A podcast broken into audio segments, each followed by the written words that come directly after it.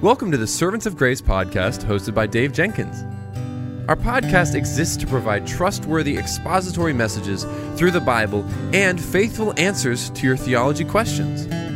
Now, for today's episode, let's join our host, Dave Jenkins.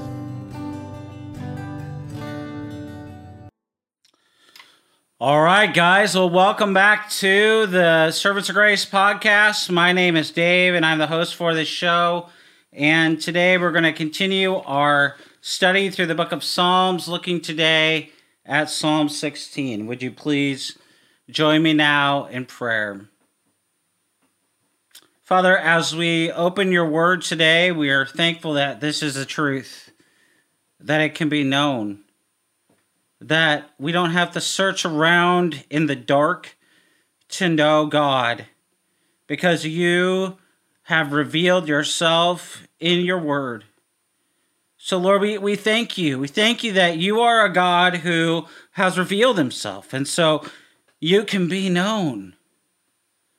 And we, we're so thankful for that, Lord, because as we come to this text, we're, we're about to be instructed that there is genuine joy in a world of chaos. And so, Lord, I, I pray that as we look at this text, we would we would be instructed that you would use your word. Thank you that it re- that it will not return without void.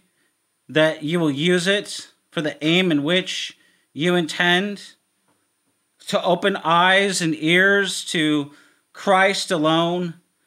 So, Lord, I pray that you would help us. Help us to know you. Help us to taste and see that the Lord is good and that your mercy endures forever. We thank you, Lord, for this time that you've given to us to open your word. Please use this time in our lives to grow in the grace and knowledge of our Savior and our King. In Jesus' name, amen and amen. Well, if you have your Bibles, go ahead and open them to Psalm 16. Psalm 16. The title of our study today is an Easter Psalm. Psalm 16, starting with verse 1, says this Preserve me, O God, for in you I take refuge. I say to the Lord, You are my Lord. I have no good apart from you. As for the saints in the land, they are the excellent ones, in whom is all my delight. The sorrows of those who run after another God shall multiply. Their drink offering of blood I will not pour out, or take the names, their names on my lips. The Lord is my chosen portion and my cup. You hold my lot. The lines have fallen on pleasant places, for me in pleasant places. Indeed, I have a beautiful inheritance.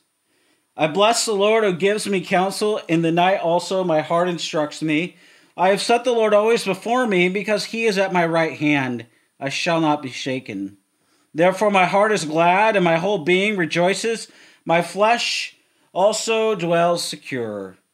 For you will not abandon my soul to Sheol, or let your Holy One see corruption. You make known to me the path of life, and in your presence there is fullness of joy. At your right hand are pleasures forevermore.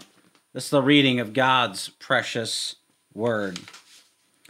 Psalm 16 is famous, very, very famous, because the apostles preached the resurrection of Jesus in the New Testament from this psalm. When Peter preached at Pentecost that Jesus had been raised from the dead, he quoted Psalm 16, 8 through 11. Acts 2, 25 through 28 says this For David says concerning him, I saw the Lord always before me, for he is at my right hand, that I might not be shaken. Therefore my heart was glad, and my tongue rejoiced, my, my flesh also will dwell in hope. For you will not abandon my soul to Hades. Let your Holy One see corruption. You have made known to me the paths of life. You'll make me full of gladness with your presence.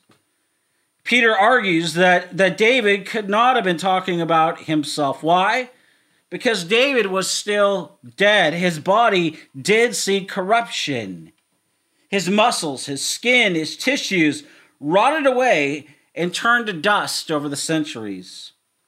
And so Peter concluded that David must have been speaking on behalf of Christ, who did not stay in the tomb and who did not decay.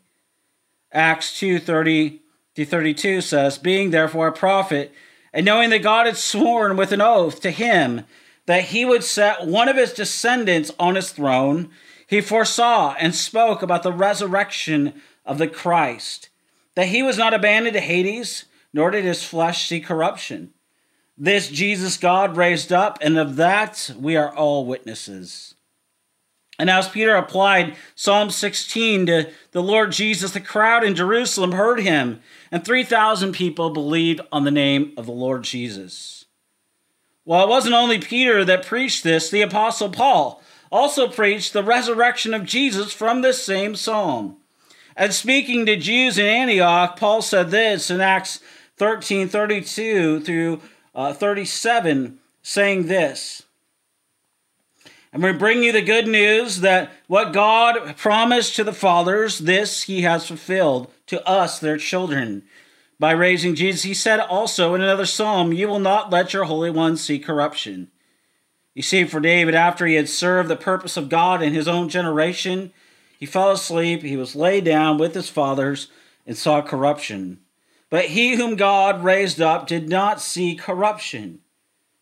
Paul read Psalm 16 the same way that Peter did. Both apostles followed the same path of logic, and yet David could not have been talking about himself because he died. His body rotted in the grave. But Jesus rose again before the process of decay could even set in. And since David was a prophet, he must have been speaking for the Lord Jesus. And this fits in with the New Testament as a whole. The apostles were convinced that Jesus' death and resurrection was prophesied in the Old Testament. 1 Corinthians 15, 3 through 4 says, For I delivered to you as of first importance what I also received, that Christ died for our sins in accordance with the Scripture, that he was buried, that he was raised on the third day in accordance with the Scriptures. Now, Psalm 16 is one of those passages the apostles used to teach the resurrection of Jesus in accordance with the scriptures, 1 Corinthians 15 3 through 4. My friends, this is an Easter psalm.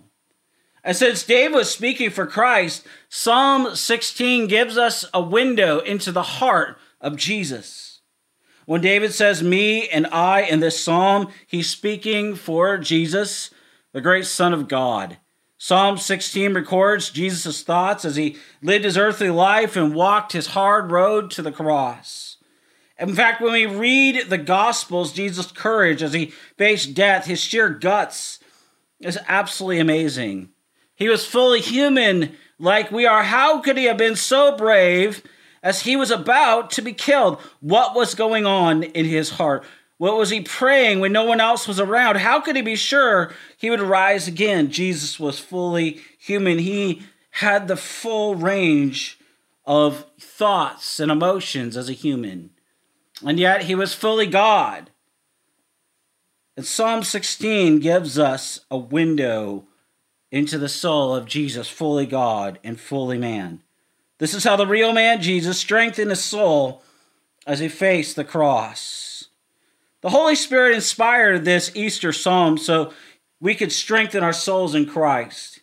We might be facing some trial, some hardship that shakes our shakes us to our very core. Jesus' thoughts need to be our thoughts. His feelings need to become our feelings. He's the Son of God and the Son of Man. As David speaks for Christ, this psalm expresses his commitment in the first three verses, his contentment in verses 4 through 8, his confidence in verses 9 through 11. You see, commitment to God brings contentment in God that leads to confidence in God. David's first first commits himself fully to God. He trusts God to protect him like the Secret Service agent protects the president. he trusts God to provide every good thing. There's there's no plan B in this kind of commitment. If God does not come through for him, he is finished. This is a sort of commitment where faith in God begins. And so he commits himself to God for physical protection. Psalm 16, verse 1 says, Preserve me, O God, for in you I take refuge. Now, the word preserve, it means to keep watch, to keep or to watch over. As a shepherd, David watched over the sheep, protecting them from danger in 1 Samuel 17, 34 through 36. And David now is asking God to watch over him with the care and the concern of a shepherd. This is the only petition he makes in this psalm. He doesn't make any other requests. David expected God to take care for him because he was taking refuge in God. Like a soldier crouching beneath his shield, David crouches behind God. Like children running to their parents' room at night, David runs to God. Psalm 15:5 promises that the godly man will never be shaken. David is banking that God will keep this promise. God will wrap his arms around him and be his refuge. It is striking here that David runs to God like this because he was a strong man. After all, as a teenager, he slung that stone at Goliath with a sling and a stone, and Goliath fell. When he was an officer in Saul's army, the people had chanted, Saul has struck down his thousands, and David his ten thousands in 1 Samuel 18, verse 7. David led a guerrilla war for several years. His army in the desert of Judea was like our special forces. On the throne, David was a shrewd diplomat as king. If ever there was a man who could take care of himself, it was David. Trusting God, though, is the manly thing to do. Taking refuge in God is the last thing for, for weak men and sissies, right? A coward's way, we think, to avoid responsibility. The American ideal is that real men take care of themselves. We're, so we're taught as men to be self reliant. After all, we think only weak men turn to God and trust Him. But just the opposite is true. It takes immense courage and strong faith in God to say what David says in verse 1 Preserve me, O God, for in you I take refuge. The warrior and the statements banked everything on God's protection. And now David David committed himself to God because he was convinced that God is good. And even more, there's nothing good that's not from God. Verse 2 says, I say to the Lord, You are my God. I have no good apart from you. It's, it's important for every single Christian to be convinced that the God we serve is good. And what's more, we need to understand that only God is good. We can't let ourselves ever imagine that there is even a slight sliver of good apart from God and his will for our lives that is good. James 1 16 through 17 says, Do not be deceived, my beloved brothers. Every good and every perfect gift is from above, coming down from the Father of lights, with whom there is no variation or shadow due to change. There is no good gift that doesn't come from God. The essence of sin is looking for good outside of God's provision, outside of God's will. That's what idolatry is. It's seeking to find meaning and value and worth in the things of the world instead of the treasure that is found in God Himself. This is why a young woman aims to aims to find a man, find a boyfriend. Because what she wants first and foremost is to find someone so she isn't alone. And what, what is she doing? She's looking for a good thing, namely love and security, but apart from God and His will for her life. This is why a man indulges in pornography and sexual promiscuity or even office romance. He's looking for a good thing, namely sexual pleasure. He's looking, but he's looking for it apart from God. God's way in that instance is through monogamous heterosexual sex, marriage between one man and one woman for life. A woman tells her friends the latest gossip to make her feel even more significant. What's she doing? She wants a good thing. She wants to feel like she matters, that she's important. And she should feel precious because God created her in his image and Christ died to redeem her. But instead, she bases her significance on having the latest juicy news. She's looking for good apart from God. An unforgiving man craves justice, a good thing, but he takes revenge in his own hands. God says in Deuteronomy 32 35, Vengeance is mine. A greedy person clings to possession for security instead of taking refuge in God. In fact, John Calvin said it this way It will not suffice simply to hold that there is one whom all ought to honor and adore, unless we are persuaded that he is the fountain of every good, and that we must seek nothing elsewhere than in him. For until men recognize that they owe everything to God, that they are nourished in his fatherly care, that he is the author of their every good, that they should seek nothing beyond him, that they will never yield him willing service. Nay, unless they establish their complete happiness in him, they will never give themselves truly and sincerely to him. You see, you cannot commit yourself to the biblical God unless you believe that God is good and that only God is good. This is David's commitment here. And this is Jesus' commitment, and Jesus is fully God and fully man. And furthermore, as disciples of Christ, as learners of Christ, this must be our commitment as well. David's commitment continued with his love for his people in verse 3. As for the saints in the land, they are excellent ones, in whom is all my delights.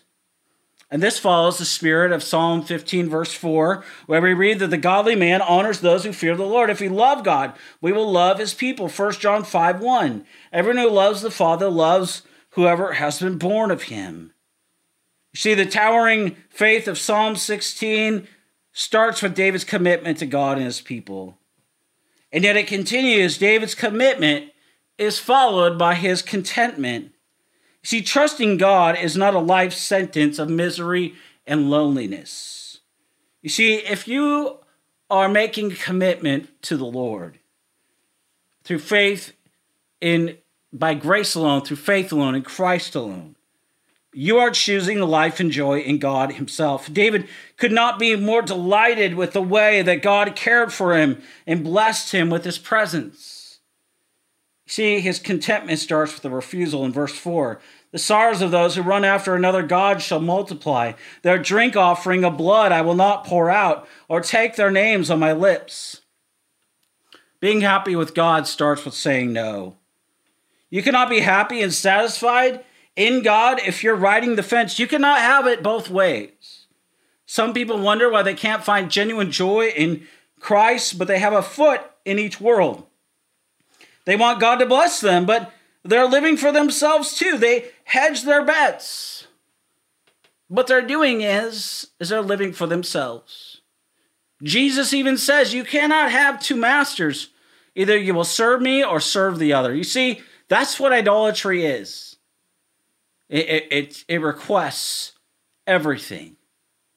It takes from us genuine joy. That's why at the very end of 1 John 5, in 1 John 5, John, his last words, little children, keep yourselves from idols. This is why Proverbs 4.23 tells us to guard our hearts with all due diligence, for out of it springs the issues of life. And yet David knows better. He will have nothing to do with pagan sacrifices. He will not worship by pouring out the blood of their sacrifices. He will not pray to their gods. Finding joy and satisfaction in God means saying no. And instead, David says yes to God. David would, would not take the names of other gods on his lips because he does not take Yahweh's name on his lips. The Lord is my chosen portion and my cup. Behold my lot. The lines have fallen for me in pleasant places. Indeed, I have a beautiful inheritance. Psalm 16, 5 through 6 says. David's contentment was in none other than in God himself. His blessings hang on four words that stand out in these verses portion, lot, lines, inheritance in verses 5 through 6. And these four words, they point back to the time when Joshua divided the land between the 12 tribes after the conquest of Canaan. Canaan. Each tribe was given its portion of the land by lot with clear boundary lines demarking the borders of their land This land was their inheritance to be passed down through the generations. One tribe did not receive a portion of the land. God said to the Levites in Numbers 18 20, You shall have no inheritance in their land, neither shall you have any portion among them. I am your portion and your inheritance among the people of Israel. You see, the priests and the Levites did not have the security of their own tribal area, they had to rely on God for their safety. And David is claiming this same close relationship with God. True safety and true security does not come from property and possessions. It comes from knowing God. It comes from living in His presence. And what a heritage this is. He is blessed with God Himself. God Himself is David's inheritance. God gives many precious blessings to His people, but make, makes them truly good is having God Himself. David says this in Psalm 27, verse 4. One thing have I asked of the Lord that I may that I will I will seek after, that I may dwell in the house of the Lord all the days of my life, to gaze upon the beauty of the Lord, and to inquire in his temple. Asaph says this in Psalm 73, 25 through 26. Whom I whom have I in heaven but you? And there is nothing on earth that I desire beside you. My flesh and my heart may fail, but God is the strength of my heart and my portion forever. Now, hear me when I say this. Because we are living in a time, friends, where we have to be very, very clear about what I'm about to say. So I'm going to preface it by saying this. We are living in a time when people think that they can have a little bit of God and a little bit of themselves. We call this the self help movement, the self love movement. It's all about me. Even in the last few years, we have the Me Too movement. You see what the point is? Self. You have the prosperity gospel, which is all about how I can be healthy and wealthy and happy. But we need to say something, and it's really, really important that you get this point because it's critical to your Christian life and growth in the grace of God. You see, the greatest blessing that God can give us is He gives us Himself. You see, if we do not have God, then there is no other gift that He gives that means anything. You see, if God gave you health, but He didn't give you Himself, would you be satisfied? If God gave you a nice home, nice vacations, plenty of money, but did not give you himself, would you be satisfied? If if if God healed that family member or that friend or that famous Christian leader, would you be satisfied in him? If you went to heaven and the streets were solid gold, the air was clean and bright, and there was no more sin, everyone got along without fighting, without arguing, without conflict, but Jesus was not there, would you be satisfied? God Himself is the one great blessing that makes all the other things he gives worthwhile. Think of the greatest blessings you have as a Christian. God's forgiven you on account of the perfect righteousness of Christ. And why is that good news? Forgiveness is good because God has removed the guilt that separated you from Him. Justification is good news because Christ gives us access to the presence of God. Eternal life is good news because it means seeing Jesus and enjoying His presence forever and ever. The great blessing that God gives is Himself. David's heart was not set on the gifts God gave him. God was David's portion. You see, God is enough in and of himself. And even though the greatest gifts God gives us is himself, we shouldn't look down on his other blessings. One way we love God is by enjoying the good gifts that he gives. He gives us friends. He gives us a local church. He gives us, if you're married, He gave you your spouse. And on, He gave you the house that you live in, the apartment that you live in. He gave you the job that you have. He gave you the talents and the abilities and the education. He gave you the experiences that you have. David praises God for the two great gifts that God's presence brings God's counsel and God's support. Psalm 16, 7 through 8 says, I, I bless the Lord who gives me counsel. In the night also my heart instructs me. I have set the Lord always before me because he is at my right hand, I shall not be shaken. You see, God gives David advice throughout the day and throughout the night. This is a reality that is even more real for us under the new covenant than it was for David. God has placed his heart, his Holy Spirit inside of us, and he has written his law on his heart. Jeremiah 31, 31 through 34 says this, that. James 1 5 says, If any of you lacks wisdom, let him ask God who gives generously to all without reproach, and it will be given him. And yet, God also stands beside him to strengthen him and support him. And this is the closing promise of Psalm 16. The godly man or woman will never be shaken. God's support is a new covenant reality for every single believer. Matthew 28 20 says, I am with you always to the end of the age. Many Christians have felt God's support as, as he stood beside them. Paul described it this way in 2 Timothy 4 16 through 17. At my defense, no one came to stand beside me, but all deserted me. May it not be charged against them, but the Lord stood by me and strengthened me, so that through me the message might be fully proclaimed, and all the Gentiles might hear it. And so I was rescued from the lion's mouth. Commitment and contentment lead to confidence. Faith follows from setting our hearts fully on God and being satisfied in Him. So David sings now about his confidence in the resurrection in Psalm 16, 9 through 10. Saying this, therefore, my heart is glad and my whole being rejoices, my flesh also dwells secure. For you will not abandon my soul to Sheol or let the, your Holy One see corruption. As the apostles preached, this was the faith of our Lord Jesus Christ as he faced the cross. Speaking through David, Jesus saw that he must die, but his body would not remain in the tomb to rot and decay. Jesus also said to his disciples during his early, early earthly life in Mark 9:31, the Son of Man is going to be delivered into the hands of men and they will kill him. And when he is killed after 3 days, he will rise. This, friends, is amazing confidence. And better yet, it is true. God did not abandon Jesus to the grave, but raised him up on the third day. And everyone who is in Christ has this sort of faith as Jesus did. We trust God in the face of death. We believe on the basis of God's character and his word that he will not abandon us to the grave. 1 Corinthians 15 51 through 52 says this Behold, I tell you a mystery. We shall not all sleep, but we shall all be changed. In a moment, in the twinkling of an eye, at the last trumpet.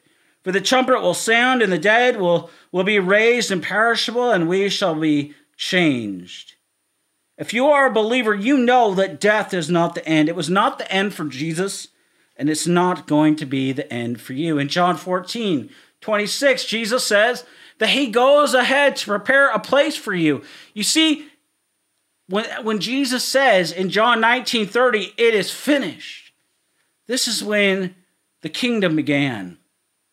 This is when Jesus was beginning that to fulfill that promise that he goes to prepare a place for you. That is when he died and he was buried and he rose again on the third day. That promise was beginning to be fulfilled. That place, that home that he is speaking of, it's the place where we belong as Christians. It's our real home, it's our real inheritance.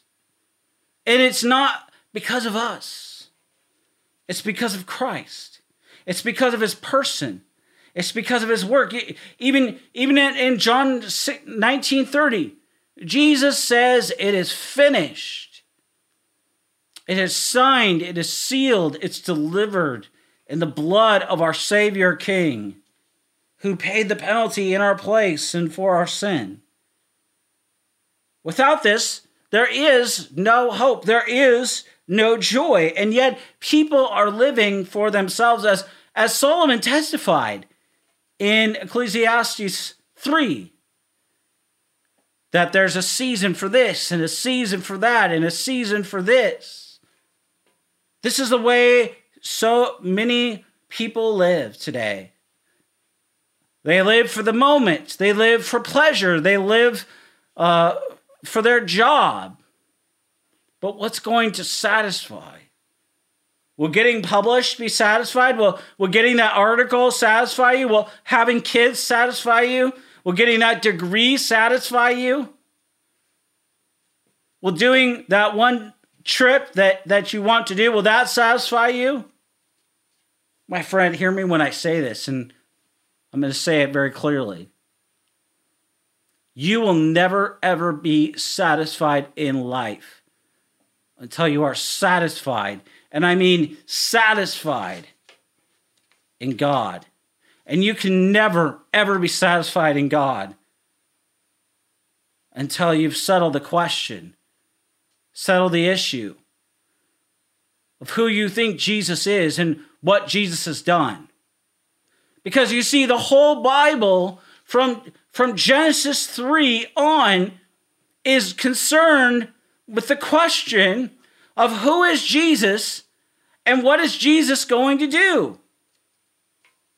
We see this everywhere in between Genesis 3 to Genesis 22. It culminates in Revelation 21 and 22. But the, the issue is what are you going to do with Jesus? Because that is a question of eternal significance. If you're going to have joy now and pleasure now, you're not going to have joy and pleasure forevermore in God. And you're never going to be content in God. Even though Paul says in, in Philippians 4, he was content in every situation. Why? Because he found his joy in God. That's why, that's why if you go to Philippians 4 2, 4 1 and 2, that's why he bookends. He starts with joy and he says, I can do all things through Christ who strengthens me. It's not because of him. It's not because of that he's somehow a super Christian. And so he, he's just so joyful and so happy. No, what Paul was joyful about was about the sufficiency of Christ. He had found his joy in God. As a Christian, you, you've had your heart of stone replaced with a new heart with new desires and new affections for Him. And, and the book of James is very clear that we are not to love the world. We are not to be friends with the world. Friendship with the world, according to James 4, is, is enmity with God. It's at odds. Jesus says you'll either love me or you'll love the world. There's no other option. That's why Jesus says that we are to love him with all of our heart, with all of our mind, with all of our strength. And we can only do this because of the abounding grace of God, because of the indwelling presence of the Holy Spirit at work in our lives. Now, David ends with a positive statement of his confidence. Not only will God deliver him from death, but he will bless him with life in his presence. Psalm 16:11 says, "You make known to me the path of life. In your presence there is fullness of joy. At your right hand are pleasures forevermore." See, this is the great hope of Jesus, and it can be our hope as well. The path of life leads through death to everlasting joy with God. See, God has promised us the greatest blessing. He will give all of Himself for all of us for all eternity. Man, is there any better news than that? Is there anything else in this in this in this world? We're, we're searching out to the call. We have NASA searching out through the James Webb telescope into the cosmos because people are convinced that there is life beyond our planets. You have people giving themselves day after day after day. They are workaholics they are serving at the altar of their desk day after day after day. You have people sacrificing the worship of the Lord on the Lord's Day, day after day, uh, Sunday after Sunday after Sunday, so they can do their sports activity. My friends, if you will not be satisfied in God, you will not make him a priority in your life. If you consistently forsake the, the fellowship of God's people, you need to ask yourself some hard questions. What is the priority? Is it that event? Is it that thing that you're doing on the Lord's Day that's more important than gathering together with God's people, whom you'll spend all eternity with? And the priority is you're only spending an hour, maybe two hours. But for many Christians, they can't even make it this priority. My friends, when you cut yourself off from the means of grace, from the preaching of God's word, from the fellowship of God's people face to face, because the New Testament Christians, they didn't have smartphones, they did not have iPads, they did not have laptops, they didn't have any devices, they didn't have podcasts. And by the way, I want to say something. I'm not your pastor. Some of you know that. Some of you appreciate when I say that. I'm not your pastor. I'm not even a pastor. I'm a Bible teacher. I love to teach the Bible. I love to help people grow in, in knowledge of the Bible and of the grace of God and to, to point them to the means of grace. But we at Servants of Grace are a resource ministry. What you need is you need the fellowship of God's people. You need to have biblically qualified male pastors. You need to participate in the sacraments. Guess what? I'm not doing communion here on this podcast. I'm not. We're not doing baptism. This isn't a church. I'm not your pastor. That doesn't mean, though, that you can't appreciate, that you can't learn from this podcast. I hope that you do. So I'm not saying that. But I am saying that if you're going to be satisfied, one of the key components to being satisfied in God is to do life with God's people together in the church. Over 50 times in the New Testament, we're told to one another each each other. And these one another passages, they fill out what it means to care for one another, to love one another, to serve one another, to do life with one another. And friends, this is so important because as we grow in our knowledge of the Bible, we need one another. We need ironing, sharpening iron. Titus 2 ministry, older men instructing younger men, older women instructing younger younger women. You see, we have a need of one another.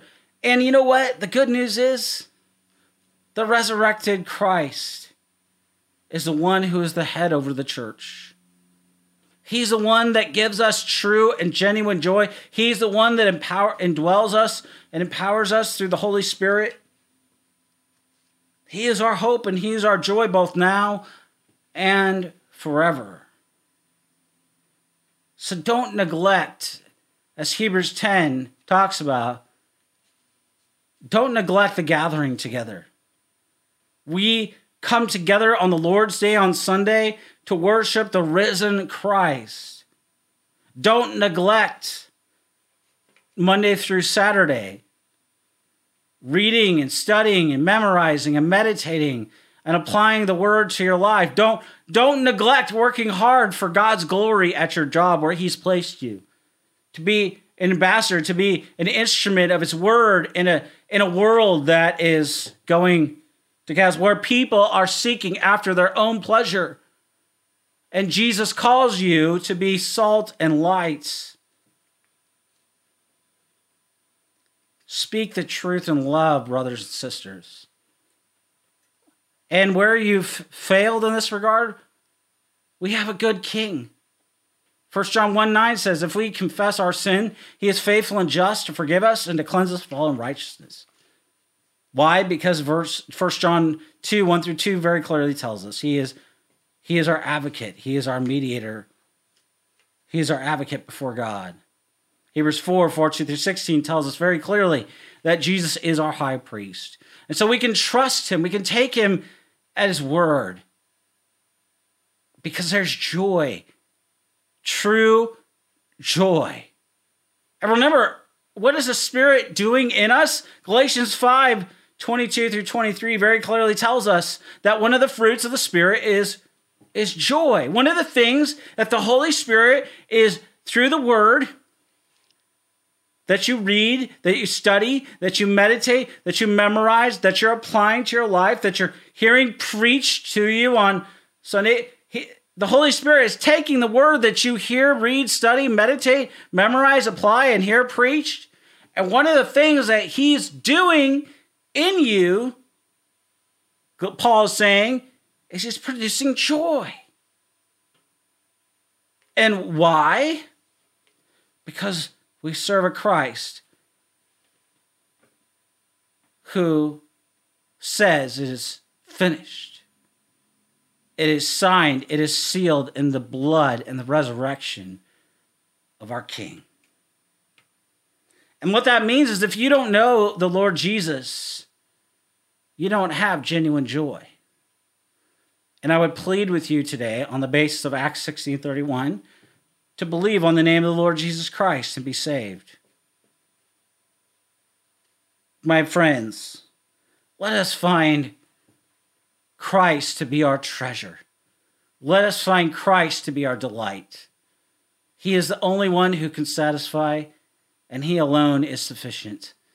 And He alone is revealed in His Word. Let's pray. Father, we thank you for this time that you've given to us to open your Word. We thank you that it's true. We thank you that it reveals who you are and what you're like and who we are in our sin. And we thank you for that it reveals, the scriptures reveal a sufficient Christ that is always sufficient to meet our, our great need. So I pray, Lord, that you would open eyes and ears and hearts to those who do not yet know you. And I pray for my brothers and sisters that we repent of any idolatry failing to make you a priority in our lives and our worship on the Lord's day. That, that we would repent of any apathy, sins of omission or commission.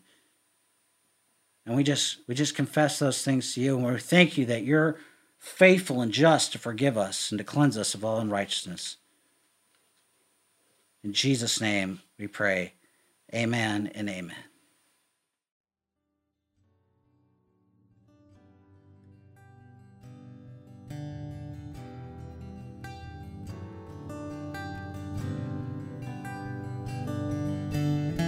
Thank you for listening to the Servants of Grace podcast today. If you enjoyed the show, please subscribe, leave a rating on the app, and share our episode with your friends and family. If you'd like to, you can follow us on Instagram at Servants of Grace, on Twitter at Servants of Grace, or by searching Servants of Grace on Facebook. You can also find this podcast on the front page of our website at servantsofgrace.org.